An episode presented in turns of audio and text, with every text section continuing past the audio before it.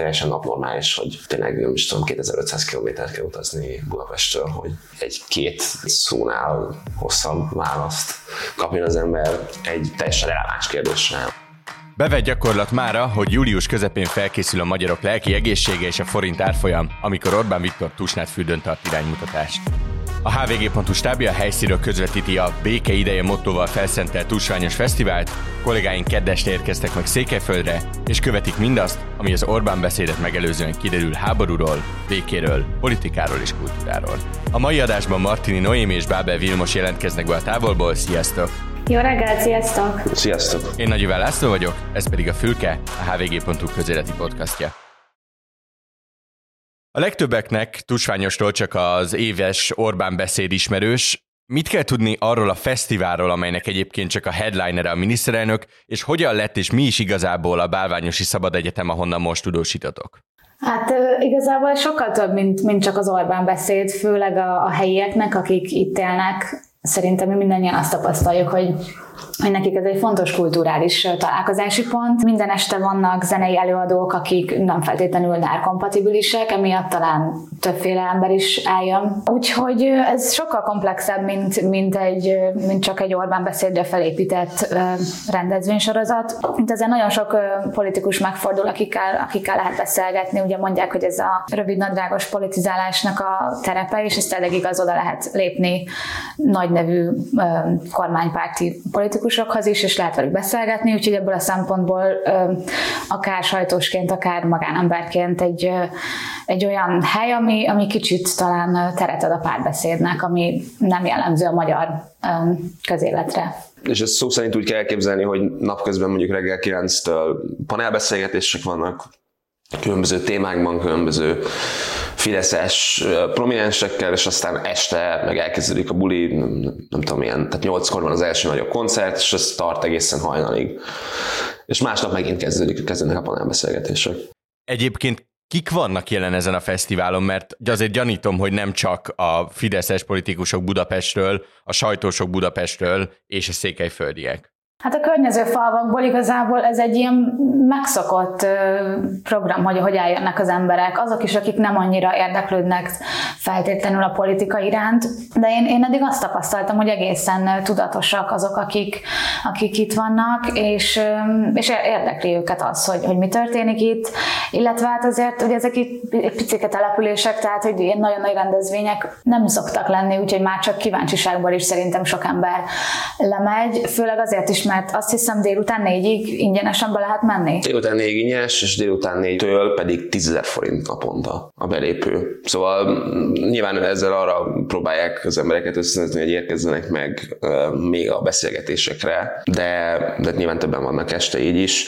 Meg jönnek szakkolikból például, akár erdély, akár magyar szakkolis diákok, tehát szerintem az egyetemi diákoknak ez egy fontos találkozási pont. A hangulatról meséljetek nekem egy kicsit, most mondjuk azt, hogy egy ilyen békemenet Pride skálán mennyire feszültek vagy oldottak az emberek, és nyilván itt a feszültséget azt az ilyen napközbeni beszélgetős paneles dolgokra értem, vagy ezt úgy kell elképzelni tényleg, mint egy fesztivál, csak a programok, panelbeszélgetések, és van egy ideológiai vezérfonal, de hogy ezen túl nincs miért feszültnek lenni. Hát nekem ez az első tusványosom, szerintem neked is, ugye?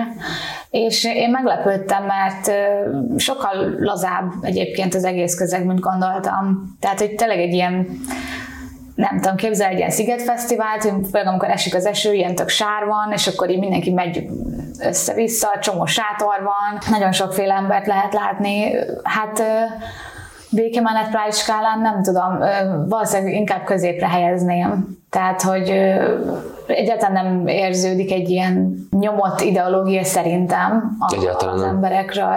Valószínűleg sokat segít az is, hogy ez a bálványos fülő, ami a fesztiválnak a helyszínen az ilyen rettetesen szép hely, tehát ilyen fenyőfák magasodnak az ember fölé, egy ilyen völgyben van, és csobog az old folyó mellettem, meg minden, szóval így tök kellemes maga a helyszín. Egyébként ezek a panelbeszélgetéseken ezen így vannak emberek, tehát a legtöbb esetben ott ülnek és hallgatják, és nem tudom, de az is igaz, hogy hogy rengeteg, rengeteg fiatal is van, akik meg, meg amíg nem is tudom, német Szilárd és Lantos Csaba próbálják megfejteni, hogy az Magyarország, vagy nem tudom, hogy Bohár, Bohár Dániel hathatós közvetítésével, hogy Magyarország energiállátásra biztosítva van-e, addig egy ilyen, egy ilyen fületelített ilyen pléden így alszanak, mert az ember tegnap hajnal négyig járta, járta az ilyen néptáncot, úgyhogy, úgyhogy ez ilyen érdekes dolog, hogy tele van ezekkel a programokkal, tehát tényleg van vagy nem tudom 15 sátor, ahol, ahol panelbeszélgetések zajlanak egész nap, ami egy tök fesztett program, úgy, hogy közben itt azért itt azért kemény buli van este. Tehát, hogy... Hát aki este legény legyen nappal is, Na. mondják. szóval ez egy ilyen érdekes, érdekes dolog. Azért van egy olyan kérdés is, ami nem csak a legénységen múlik, hogy ugye évről évre lehet olvasni Tusnát fürdővel kapcsolatban, hogy hogy van medveveszély, és ez egy valós medveveszély és medvespotting, az egy, az egy teljesen uh, létező dolog. Ez mennyire jelent meg eddig idén? Én, én, én azt hittem, hogy ez egy ilyen misztikum, vagy nem tudom, ez kicsit is ilyen sztereotípia uh, Erdélye kapcsolatban, de az első napon uh, kaptunk a telefonunkra egy ilyen um, veszély üzenetet, vagy hogy mondják, egy ilyen jelzést. Egy ilyen jelzést, de egy belezgett a telefonod, és ilyen hatalmas, hosszú üzenet románul, magyarul, angolul ami azt mondta, hogy, hogy van egy medve a közelben, és akkor, hogy mit ne csináljunk, de hogy olyanok vannak benne, hogy ne kezdjünk el fotózkodni a medvével, ne etessük a medvét, próbáljunk meg bent maradni, és, és én utána kérdeztem itt a helyieket, hogy ezt mennyire kell komolyan venni, mert nekünk a szállásunk az a tábor területén kívül van, és mondták, hogy hát igen, ez, itt, itt vannak medvék, szóval, hogy egyelőre még nem találkoztunk velük szembe, és reméljük, hogy nem is fogunk, de azért kicsit ijesztő, így ilyen városi emberek részére szerintem.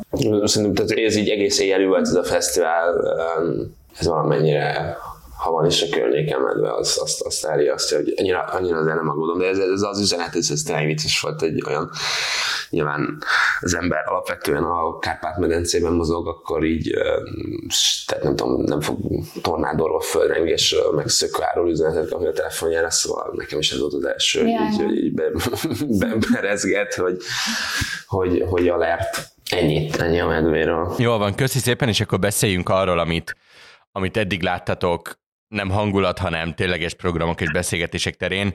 Melyik paneleket emelnétek ki addig? Kik voltak azok, akiknek volt igazán mondani valója, és olyan emberek, akiknek azért érdemes odafigyelni a kormány pozíciójuk véget arra, amit mondanak. Kiktől is mi hangzott el, amit eddig aláhúznátok, hogy fontos volt? Szerintem tegnap volt egy érdekes, vagy inkább humoros panel, egy pártközi vita, úgymond, ami én azt gondolom, hogy egy tök jó kezdeményezés lenne, és egy tök jó ötlet, mivel ilyen nem igazán szokott megvalósulni Magyarországon, hogy kormánypárti és, és ellenzéki politikusok leülnek egy helyre és vitáznak. De hát ez nem igazán valósult meg érdemben, de hogy ott mondjuk volt egy kicsit ilyen hangulat, hogy amikor ez egyik mondjuk Kocsis Máté mondott valamit, és akkor elkezdtek tapsolni, meg éjjenezni, aztán, aztán nem tudom, a jobbikos képviselő mondott valamit, akkor arra már kevesebben tapsoltak, szóval, hogy így volt egy kicsit ilyen erőméregetés hangulata. Szóval ez igazából talán annyira nem fajsúlyos, de ez egy tök jó kezdeményezés lehetne szerintem. Ami érdekes volt az első nap, az, az Német Zsoltnak volt szerintem a, ami azt mondta, hogy így erről fog szólni a hét, meg, meg elvileg Orbán Viktor beszéde is, és nagyon, nagyon sarkalatosan kiállt az orosz agresszió ellen, Ukrajna mellett, és ezt nagyon sokszor kiemelte, hogy, hogy ezt, ezt ki kell mondani, és el kell ismerni, illetve, hogy hogyha kimaradunk a háborúból, ugye ami eddig a Fidesz szlogenje volt, akkor is lehetünk a vesztesek oldalán, és, és volt egy ilyen megnyilvánulása, hogy, hogy eleget voltunk már a vesztes oldalon, most nem, nem ezt kéne hozni. Úgyhogy ez talán egy picit más retorika, mint amit megszoktunk eddig a fidesz meg, meg ahogyan a háborúról beszélnek. Én, én most azért a legőszintébben mondom, önszántamból biztos, hogy nem hallgatnék meg tulajdonképpen, nem tudom, kettőt leszámítva egyetlen egy palábeszélgetés ezen a, ezen a fesztiválon, csak nekem ez a munkám, szóval muszáj, lehet, hogy elhangzik valami érdekes, de van egy ilyen sátor, ami szerintem, ahol, ahol alapvetően ilyen biztonságpolitikai, geopolitikai kérdésekről beszélgetnek, ott szerintem mind, szinte minden nap van valami, valami izgalmas. Hát ott, ott nem szoktak ilyen nagyon olyan, olyan tehát ilyen magas szintű politikusok leülni beszélgetni, hanem inkább ezek a nem is tudom, diplomaták, vagy a, vagy a nagykövetség, nagykövetségek munkatársai, vagy, vagy a külügyi intézetnek különböző, különböző tagjai, vagy a Danube Institute-nak, a Duna Intézetnek, ennek a Fideszes agytrösznek a, a munkatársai szoktak beszélgetni, nyilván főleg, főleg Ukrajnáról. Itt nem tök érdekes, tehát izgalmas dolgok is elhangzanak, az NK, NKS tanárok is, is, is szoktak jönni, ez egy ilyen, különösen azért érdekes, mert, mert hogy úgy az ember úgy képzeli el, hogy retorika ellenére valahol valamiféle szakmai munkának kell folyni a, a, a Fideszben arról, hogy, mit, hogy háború van a szomszédunkban, mert ezt a döntést azok gondolom meg akarják érteni, és nem úgy, hogy az Oligón olvassák el, hogy, hogy, hogy, hogy már megint a, a Putyin beveti a szuperfegyverét, és kitől a harmadik világháború.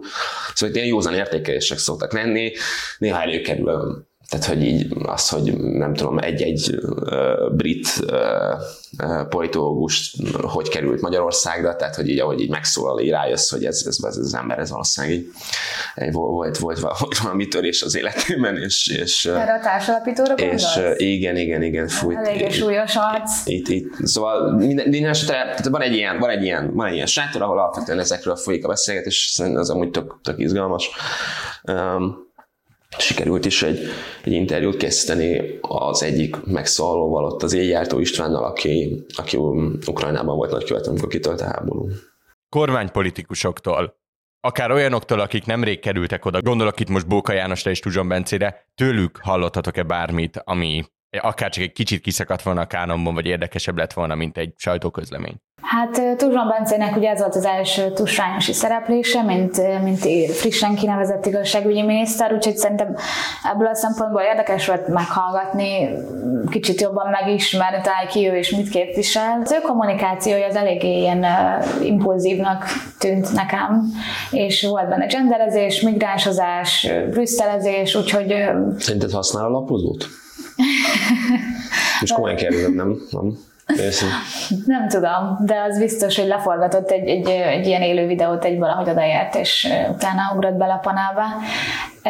Egy érdekes figura egyébként, tehát talán az érdekes itt, hogy amikor tényleg így ilyen közelről látod ezeket a politikusokat kicsit ilyen emberibb környezetben, nem tudom, szerintem kicsit így lehet érzékelni valamit belőlük, az ő személyiségükből, az ő energiájukból, és Tuzson Bence, hát Tuzsan Bence egy karakter.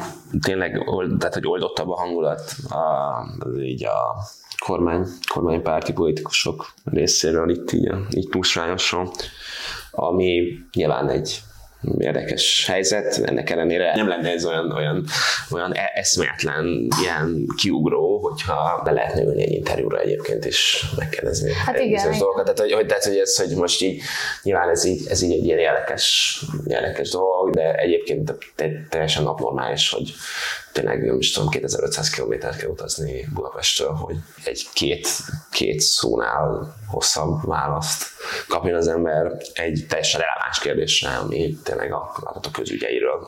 Igen, talán az furcsa, hogy mi generációnknak, főleg mondjuk fiatal pályakezdő újságíróként, tényleg nekünk az a nagy szám, hogy úristen, szobált velünk egy politikus, vagy, vagy, vagy láttuk őket közelről, vagy hajlandóak voltak válaszolni azért egy normálisan működő demokratikus országban nyilván ez, ez, ez mondjuk így mindennapos kéne, hogy legyen, de hát ugye itt, itthon nem az. Ugye ezt a beszélgetést péntek reggel rögzítjük, mi a programotok a nap hátralévő részére? Először is forgattunk egy videót, ami, ha jól tudom, ma fog kimenni, amiben politikusokkal készültek ilyen mini interjúk, úgyhogy ezt, ezt majd szerintem meg lehet találni a, a podcast leírásában. Ezen kívül pedig hát így kezdésnek a NATO csúcs kapcsán fog beszélni a honvédelmi miniszter, lesz megint a jövő energiáiról szó, Lantos Csaba energiaügyi miniszter fog beszélni, még lesznek a fő fellépők a mai nap folyamán. Megfeszített tempóban egyik, egyik panelbeszélgetésre a másikra fogunk menni. Onnantól kezdve letettük a telefont, egészen nem is tudom, délután 5-6-ig. A kb. Igen. Ez a, ez, ez a mai program. Tehát, hogy nincs olyan óra, amikor nincs valami, mondom, van, hogy átfedés van a, a kettő között vagy több között. Szóval a program az, az ugyanaz, mint tegnap, meg azelőtt, tehát, tehát nem tudom, reggeltől, reggeltől estig ezeken a, ezeken, a, ezeken a beszélgetéseken veszünk részt, interjúzunk, és utána pedig aztán buli, utána lesz a pedig... Barnograszt, meg a Péter Fibori. Na igen, abban, a, abban az idősávban, ahol tegnap is valószínűleg írok, a, a, a vágunk, úgyhogy, úgyhogy, de reméljük majd, én nem tudom, valamelyik nap lejutok a bulira is. És hát a legnagyobb buliról még ejtsünk egy szót, ugye szombat délelőtt fog beszélni Orbán Viktor. Sikerült-e bármit kiderítenetek, vagy lehet-e tudni akármit arról, hogy mi fog elhangzani idén, és mennyire várják tényleg headlinerként Orbán Viktort, vagy ez csak így happens to be a nagy program a végén? Hát ugye a béke ideje a szlogenje az idei egész tábornak, tehát hogy valami feltehetően az orosz-ukrán háborúval kapcsolatban lesz a fő üzenet, bár egyébként már, már eddig is azért több panelbeszélgetésen elhangzott, hogy a háború az nem csak Ukrajna területén zajlik, hanem a kultúránkban is, tehát hogy szerintem lesz megint ez a, ez a narratíva is, hogy, hogy a kultúrháborúban élünk, és hogyan tudjuk megvédeni a, a konzervatív keresztény magyar értékeket valószínűleg ez, ez fajsúlyos szerepet fog kapni, ugye a vok, a gender, a melegek, a mindenféle kisebbségek szerintem fel lesznek hozva. Én ezt gondolnám. Nem, nem tudom, nekem, ez, nekem csak egy ilyen megjegyzésem, azt tavaly nagyon, nagyon beszédnek nagyon kevés rész, tehát alig szólt az erdély magyarokról, pedig, pedig azért ez a fesztivál, ez mégiscsak alapvetően indul, itt vagyunk, és erre azért az, az Orbán mindig odafigyelt, hogy, hogy tudjam, és mondjon is valamit, valamit azoknak a, a követőinek, akik, akik itt élnek, és szerintem azzal, hogy most korábban lejött, azzal, hogy, hogy, hogy, hogy hogy elmegy még a Sepsi meccsre, még ezt tavaly is csinálta, de hogy tényleg lejött, lejött már napokkal ezelőtt, és, és szóval én arra számítok, hogy talán kicsit több rész fog szólni most a, most a határon túli magyarokról, mint tavaly de máskülönben meg ez egy nyilván igen. De nem Tehát lehet, bármi lehet, hogy nem tudom, hazat hadat üzenünk nem Boszniának. Vagy... Pont ezt beszéltük, hogy az is lehet, hogy csak így elszaval egy ilyen verset, vagy, vagy követi ezt a március 15-i Petőfi, nem tudom, beszédet. Úgyhogy ja, nehéz, hát nagyon nagy misztikum a vezi, és nagyon titokban akarják tartani szerintem, hogy ténylegesen mi lesz az üzenet, hogy mindenki tűkön üljön, de hát olyan hatalmas nagy meglepetés nem hiszem, hogy, mond, hogy tud még mondani. Noémi Vilmos, nagyon szépen köszönjük, hogy bejelentkeztetek, érezzétek jól magatokat, hallgatóinknak pedig köszönjük szépen a figyelmet. A fülke hamarosan folytatódik, iratkozzanak fel a hvg.hu podcastokra és kapcsolják be az értesítéseket, hogy ne maradjanak le üzleti műsorunkról, a Mérlegerről, Bábel Vilmos podcastjáról, az Elviteréről, valamint az Ékasz friss epizódjairól sem. Én Nagy László vagyok, viszont hallásra.